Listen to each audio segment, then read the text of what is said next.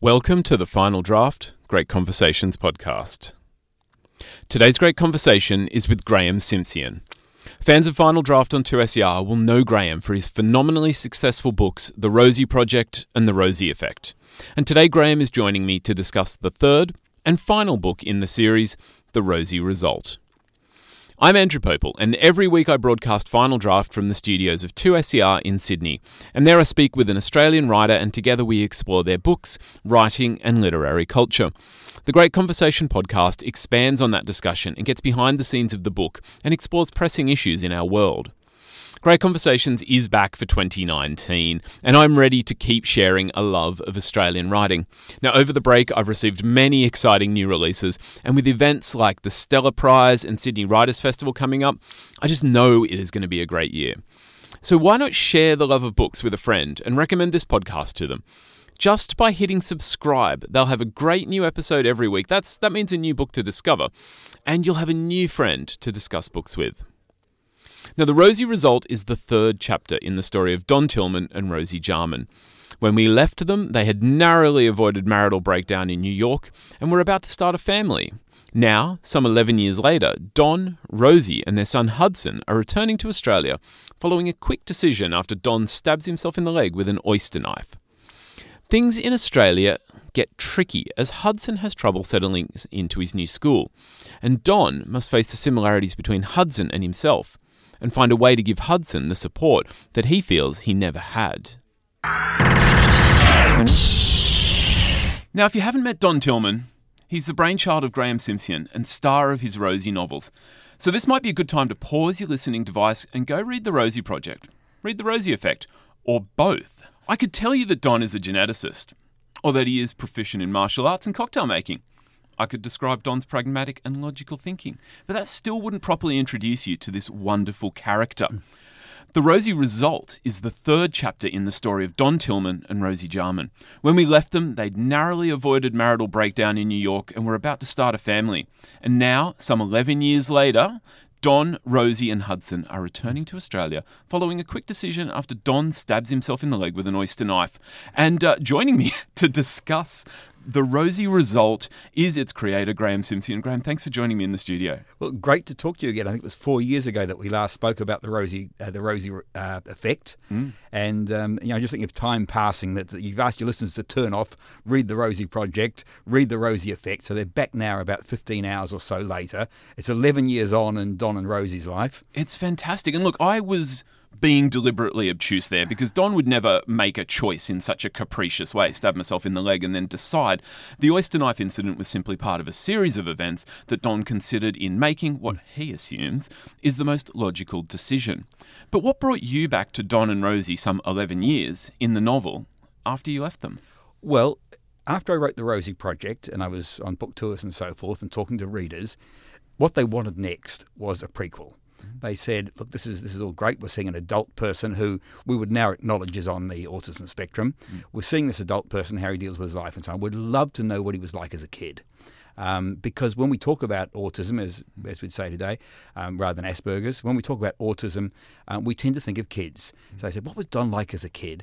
And I thought well, that would be an interesting story to write, but it would be set in, say, the 1970s or 80s.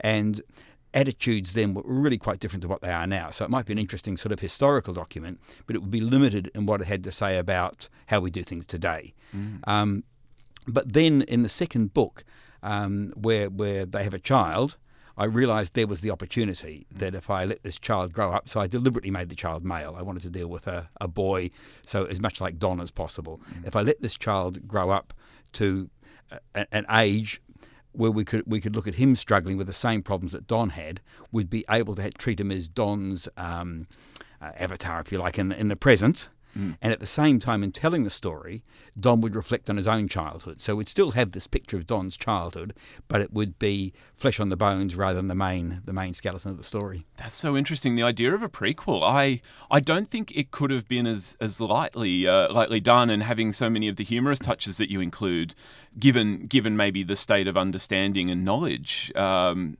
in the seventies as we compare to now. Yeah, look, I think when, when you when you're writing a novel, that, that premise, that, that setting, and so forth is just so crucial. It's yours to lose after that. But if I'd gone back and, and written a prequel, I'd have been always limited by that, as you say. Here, it just opened up so many possibilities, mm. particularly the idea of having two potentially autistic people, at least, on the page, and, and to an extent, the blind leading the blind, because the, the premise of the book of the um, of the Rosie Result is that Don sets out to teach his son Hudson all the things that he wishes he'd known when he was at school, and thus solve all of Hudson's difficulties. Yeah, so we've we've got Hudson. Now he's none too happy about this move to Australia. I mean, he's American. He's he was born there. He's grown up there. Um, he's far too clever to be simply taken in by empty excuses. And in Hudson, we yeah we have these aspects of Don's logic, his practicality, as well as sort of Rosie's heart and temperament you discuss a lot of the genetic and sociological factors that go into forming children, a child's self in, in the book. Not but, too academically, I hope. no, not at all. No, in fact, you you really sort of make it very accessible. But I was actually wondering what it's like for you as a writer when your creations procreate. um, look, from a practical point of view, um, w- when you're writing a, a sequel, one of the, the, things that makes it a lot easier is you already have fully formed characters. They're going to progress, and I think we see that um, Don, in particular, progresses as a human being. I mean, he was pretty naive when we first met him.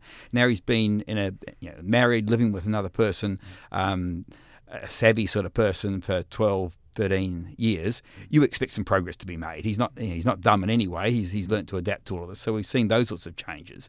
But nevertheless, you've got a, a bedrock of, of established characters, and I bring many of the characters from mm. the Rosie Project and the Rosie Effect back in this in this final book in the series. But the challenge is always the new key characters that you introduce. Mm. So the procreation for me meant I've got this character Hudson, who's going to be the second most important character mm. um, in the book after Don.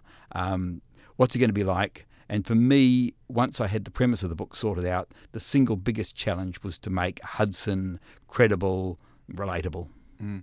Did you have any of your own uh, literary genetic uh, questions? Because, of course, say a character like Blanche um, is a is a, effectively a blank slate for you, but Hudson, I guess, has to conform a little bit to to the fact that he is Don and Rosie's child. Yeah, look, and that, that, suited the story in any mm. case because if he'd been totally different from Don, Don wouldn't have presumed to to advise him. But what Don sees is more than just his child; he sees himself. Um, he projects. And, and in many ways, um, this book is a little bit about the the nexus between um, what I might call projection and empathy, if mm. you like. You know, at one level, I'm I'm guessing what you're about. At the other level, I'm saying you're me. You must be the same. Mm. So, um, and and Don treads that. Um, well, treads that fine line, not, not, not necessarily very accurately. So at times he's seeing Hudson and thinking, what Hudson needs is what I needed. Mm. So this book has so much heart and thank you. Yeah, well, you've you've been responsible for more than a few of my socially embarrassing moments of laughter and tears in public places, uh, trains, cafes.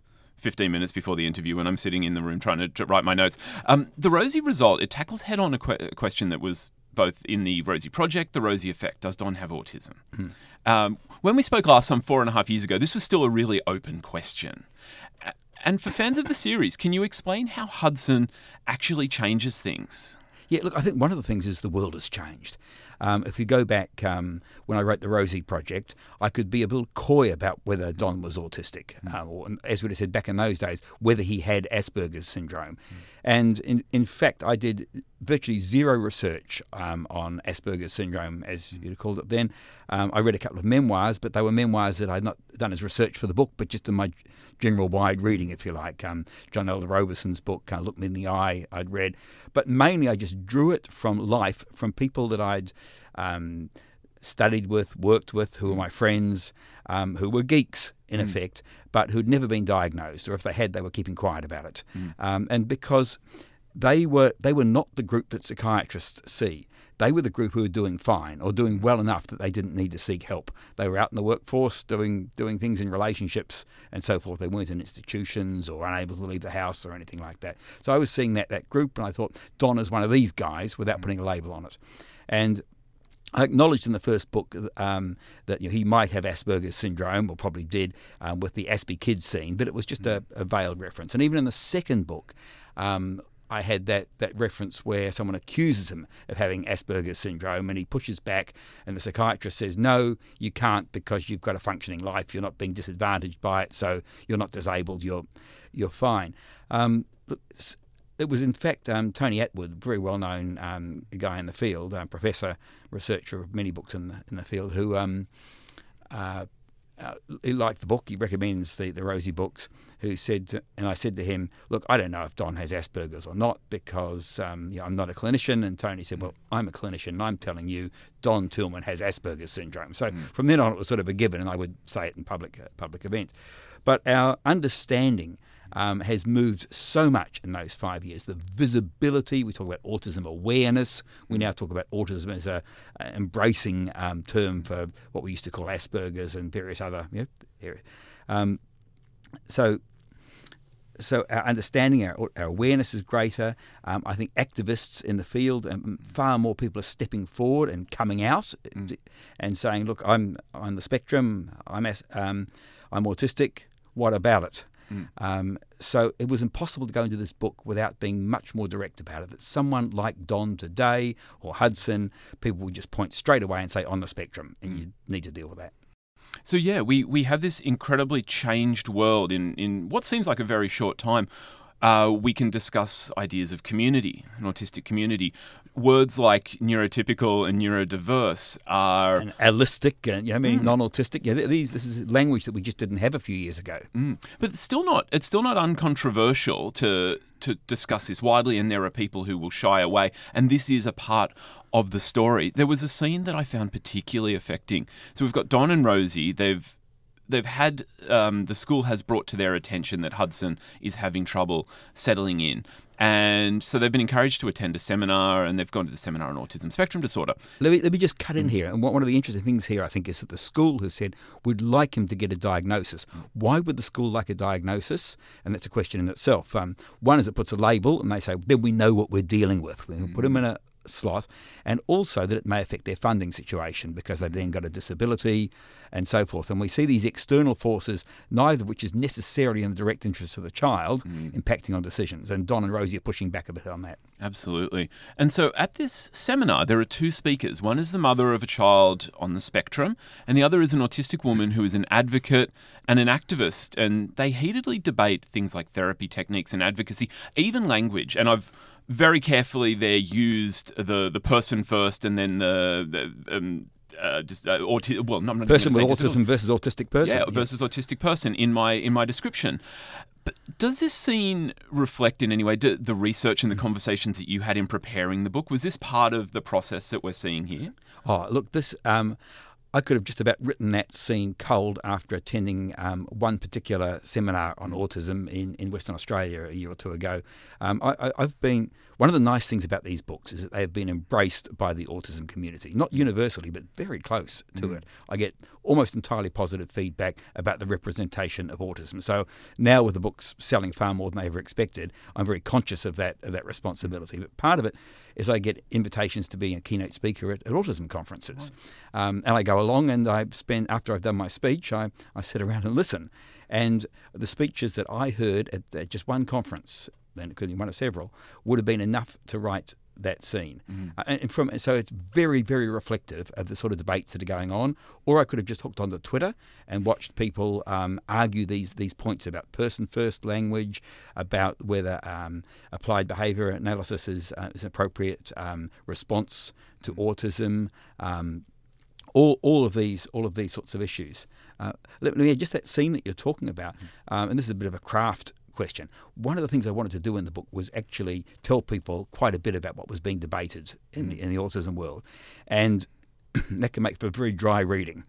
Sort uh, of an info dump type of yeah, thing. Yeah, well, that's right. And I had to avoid the info dump on it. Mm. So that was a, um, I guess, a writer's way of saying, let's put some conflict in. Let's have two people at each other's throats. Let's throw Don and Rosie into the mix. Let's have a full-on brawl about these issues, and let's have some drama. And and I think that that's a very palatable way for us to take in that sort of information. Mm. And I think for fans, and I'm, I feel like I'm talking a lot to fans in our conversation because there are so many people that love these books in that you also uh, you challenged a lot of the issues that were going to then emerge throughout the rest of the book and you put don and rosie in a really interesting situation where rosie immediately broke the rule that she'd put uh, on don Yeah. going to the seminar and we start to see a little bit of Don's evolution since the, the previous book, where he is a much more savvy person. He still applies his very logical thinking, but he's able to do it in such a way that he is he is savvy. He is uh, perhaps not obvious to himself, but to other people, he is much more able to roll with things. Yeah, look, I think the manifestation of Don's autistic traits, if you want to put it that way, is more subtle than it was in the earlier books. And it's not just because I'm a better writer, although I'd like to think that's part of it, but because he has grown and evolved and he is. You know, the word that would be used is masking some of his autistic traits. He knows that it's easy to get on in society if he if he follows some of the rules. He's learnt to do this, and he's he's getting on with it. If we saw him exactly as he was when he met Rosie, we would think that he was a um, a dumber guy than his profession would suggest. Um, yeah, he's he's learning, he's smart, um, and he really wants to give those same sort of smarts to his son Hudson, so Hudson will also be able to mask those traits. A- And I think one of the big changes for me um, in the book is that in the first two books, Don's almost a, um, an archetypal truth teller. He's the guy that we that, that calls calls things out as they are, and we say yes. You are so right. You you know, your your autistic brain, if you like, has seen the truth. Um, in this book, I wanted to see more examples of where he got it wrong. Um, and we're already invested in Don. He's our hero. And I got some very, very heavy pushback from um, a couple of editors overseas because of one thing that Don does in the book, which they didn't want him to do. And I said, look, this is an authentic mistake for Don to make. We've got to deal with the fact that there's a good hearted person who's done a bad thing. And how are we going to deal with that? Um, we can't just say all the time, whenever he does it, that was the right thing to do. We've got to recognise the ambiguity, the conflict, the fact that being who he is sometimes gets him into trouble. I would I would love to talk about the, the nitty gritty of some of Don's decisions and the way you the way you evolve his character through the book, but I want to I want to get into something that you've touched on the way the books have been embraced by the autistic community and what that might mean because we've already talked about how the discussion has changed so much in recent years. You only have to get onto to Twitter and look at the way the autistic community are discussing issues that are affecting them. Um, and this is important in any community that might be uh, being impacted by what a dominant culture sees as as what's right for them, what's wrong for them, etc., etc. And we have this idea that if you can't see it, you can't be it. So you've it seems to me that the Rosie result kind of firmly enters this space of what being neurotypical, what being neurodiverse means, and what it could mean. Yeah, look, um, I guess just to pick up a number of points that you've raised. One is, is Twitter, for example. Twitter was a fantastic research tool for me because I wanted to see what conversations were being had unfiltered. And the autistic community is quite visible. Um, not necessarily always representative of the whole community. I think that it's probably um, more women on Twitter than you might expect um, discussing these issues, um, because I think um, autistic females have been a real hidden hidden group of people for a long time, but they're up and very very visible. And I love Twitter. that you touch on that in Yeah. the book. Yeah. Yeah, well, I'd like to do more, but I, you know, I could have made Hudson female, but frankly, I just wanted that picture that Don saw himself um, in Hudson, um, and and by the end of the last book, he was male, so I was sort of stuck with it. Um, but if you go to a conference, you, you see very carefully filtered opinions, if you like. When you watch a pile on on Twitter, you, you see what people, what makes people angry, what makes them emotional, and so on. And I just sort of sat back a little and watched some of that play out. Um, I, I mean, I think as a writer, you have to be able to inhabit as much as possible the space of each one of, of your characters. And because I've got several autistic characters in the book, most notably our narrator, Don, um, I've got to be able to wear that hat. And, and we get into the question of appropriation, whether it's because I don't identify as autistic, um, it's whether um, I'm, I should be allowed to do that, and I claim the right to do that, but only after I've I've really really done my homework. So I want to think a little bit more broadly because I found throughout the book some really challenging themes around advocacy and agency, and not just about around ideas of autism and autism spectrum disorder. So we have Blanche, uh, who is an albino and has parents who have. I'm going to say some misguided idea. I'm going to just try and be as, as nice, but I don't want to. Well, no, no, they, they, they, they don't believe in conventional medicine. Mm. They don't simple, believe- simple yeah. as that. So they, you know, naturopathy, homeopathy. In fact, Yeah. um, yeah. So we have uh, we have Blanche's search for medical autonomy. Her parents really want to pursue these non-medical treatments. We have Hudson, who has um, a need to find a way to be himself. Uh, against, I guess, the wishes of his school and his parents, wanting to, uh, I'm going to air, air quote here, protect him. Paternalism seems to be rife, uh, and many of the loudest and least informed voices in the book are male. Is this something, as a broad issue, we need to examine as a society? Look, I, I think the thing that I would, I'd pick out of all of that when we talk about the loud, the misinformed voices and so forth, is there are so many people who are not really acting in Hudson's interests.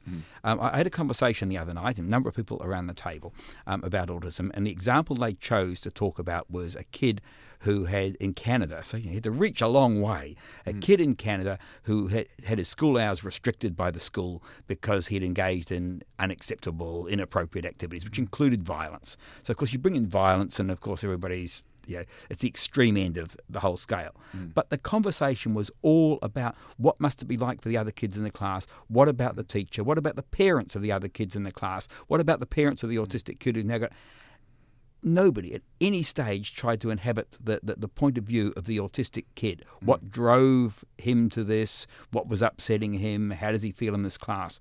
So, so so much advice that, that gets laid on is about making the world more comfortable, even though we wouldn't say it in quite those terms, but for the neurotypical people rather than the person who's got um, the difficulties. in the character though, I I, I want to just explore more this this broad issue because in the character of, gosh, it's it's Gary the homeopath, isn't it? Gary the homeopath. Gary the homeopath.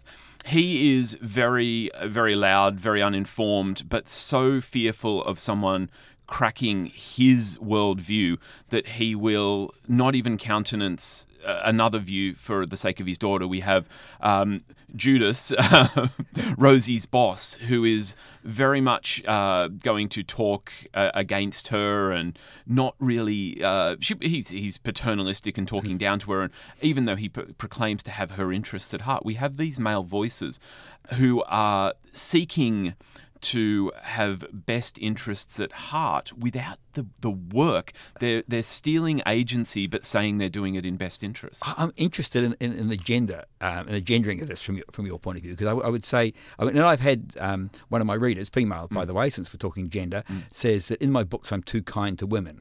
Um, well, I think I'm pretty kind to men as well, generally. I, I, I, I think there's, I think one of the themes of the book is forgiveness. Um, of all the books, I don't have many genuine baddies. There's, you know, the nearest thing you get is perhaps Gary the homeopath, um, Yeah. and we, and But even in characters like Rabbit, uh, Rabbit, the teacher, who is clearly, as it emerges through the book, a caring, sensitive person who does want the best for the kids he teaches, we see a little bit of this phenomenon I'm going to call white men shouting, where you've got people that are just so afraid to lose a little bit of their platform Yep. that they just erase people. Yeah, yeah. This is the um, this is the primary school physical education teacher who once played cricket for Victoria. So Mm. you know, this is his his thing, and, and that's his that's his identity. Mm. And the fact that he's got a gay brother who died of AIDS and that sort of thing is just a little bit more complexity Mm. in his life. But I, I would say back to you that there are female characters in the book. Um, the, the principal, for example, I think um, is Yeah. probably less kind than Rabbit the teacher. Um, she's and the teachers who've read the book tell me, yep, this is reasonably authentic. She's concerned about, I think, I think Catholic Church, pardon me, but the institution's reputation Yeah. ahead of perhaps the welfare of an individual, an individual child, without necessarily being a cruel and, and nasty person. Um, and, and on the other hand, the principal at the high school is is a, is male and quite gentle and accepting and so forth. So I, I wouldn't have thought that I um, that I was particularly gender specific in my in my goodies and baddies. If you No, like. I don't think it was you. I think that's a really accurate reflection of society. so, at the risk at the risk of us making um, making this sound too much like a polemic, the Rosie result has it's just got this enormous heart. It's there's so much that we can't talk about because you don't want to spoil aspects of the book, and part of it is Well, let me say, one of the funny things, I mean, for me Mm. anyway, is I read a review of it by, by another author. Um, oh, I guess that's Cass Moriarty, um, wrote, wrote a, and she's going to be interviewing me at some stage. Um, she wrote a very nice and very positive review about it. One of the things she said was, this is a light read. I think I've got the words right. This is a light read. And then a few sentences on, she says, it touches on or it examines issues of you know, autonomy, identity, obesity, you know, drug, whatever, whatever it might be. All, all of these things. And, and for me, those are not. Comp- I would say easy read rather than light read, and perhaps you know, there's a sense with light read that it's an unimportant book, and I don't, I don't want to put, um, I don't want to sort of talk this up in the wrong way or, or, or boast about it, but just just to say that just because something's an easy read doesn't mean it can't tackle absolutely profound profound issues. Just to say, stand-up comedians can touch some of the most profound issues um, while, while having us you know, laughing hilariously or uncomfortably or whatever. I too, I too have been guilty of, of calling books not the rosy result, but a, a, a light read. Because what I meant was the author's hand was so deft that you, you couldn't feel it in the book, and so the words just flowed. And and this is a book. Well, I'm happy to take that. I remember, I distinctly remember when I uh, when I read the Rosie Project. I read it in a day, and not even a day. I caught the train up to Newcastle for the um, the National Young Writers Festival, and it took me uh, both train rides. So it took me about three and a half, four hours to read the whole book. And when I think of a light read, I look at I think about a book that I don't even feel like I'm reading it. This is definitely not light in content. no, no. One of the things that makes it an easy read, um, it's a technical thing in some ways, but it's an artifact of Don's voice, um, or Don's personality. Don is not interested in his surroundings. Don, uh, only insofar as they affect what he what he's doing. So if it's raining, he's going to have to put on a raincoat or something. Yep. But he's not going to bother telling you it was raining outside because he's doing something that's got nothing to do with the rain. So you have virtually no pauses in the book to describe location. Um, and and that, that was that's sort of difficult for me because it's set in Melbourne, which you know is a, y- there's a lot of description you could do, and you simply have to incorporate that into the action. So he came racing across the grass, or we went out to the back garage to do this. Okay, you go to garage. So, Uh, so no no five page musings on uh, his memories of a Madeline as a child. Then No, no, there's very little sensory stuff, um, except as it informs what he's going to do. Um, and you know, frankly, a lot of readers will skip over. That's um, what Elmore Leonard said. He leaves out the bits that people skip over. Uh, and people will skip over description. They say, well, I don't need to know this to find out where they're going to sleep together, so I'll keep reading. Perhaps if you could find a way to uh, to find the perfect freezing point of the, the mix for the Madeline to get the I'm I'm alluding to the bar. We haven't even talked about the bar that Don opens up. I love I love everything that Don does in this, and the way he is he just expedites all the decisions that so many of us are anxious over. But We'll talk all day about this. Um, now, the, the voice you are listening to is Graeme Simsion, and we are discussing the Rosie result, which is the third, the final, which is it's sad. It's sad for me because I have loved these books. I'm just going to read them again though. Um, of the Rosie series. Now, you might have uh, picked up that there are so many questions I would have liked to have asked Graeme, but um, of course I can't lock him in the studio all day.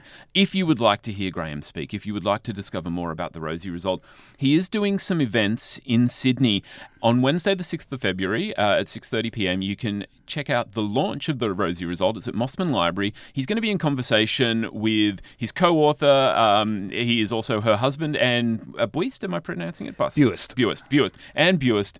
Uh, they co-authored Two Steps Forward together. So I, hearing them discuss each other, I've chatted to Anne on the show before as well. Hearing them discuss books together would be just fantastic. On And she won't tell me the questions in advance. really So she knows all the all the uh, all the spots that are dangerous to go, and she's doubtless going to do it. Brilliant. On Thursday, the 7th, if you uh, feel like having a bite while listening to Graeme, there is a luncheon in conversation at the Rocks Four Season Hotel. If you're listening online, Graeme's also got events in Melbourne, Canberra, and Adelaide in the week following that. So for details and for tickets, you can go to the Text Publishing website. It's textpublishing.com.au. Graeme, thank you so much for coming into the studio. Thank you, Andrew. Been a delight.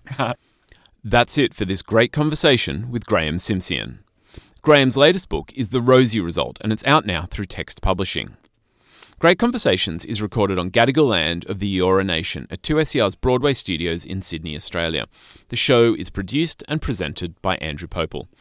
To keep up with the latest books, writing, and literary culture, follow us on Twitter, Instagram, and Facebook. Just look for at Final Draft 2SER. And click subscribe in your podcast app to get a new great conversation every week. My name is Andrew Popel, and I'll be back next week with more great conversation.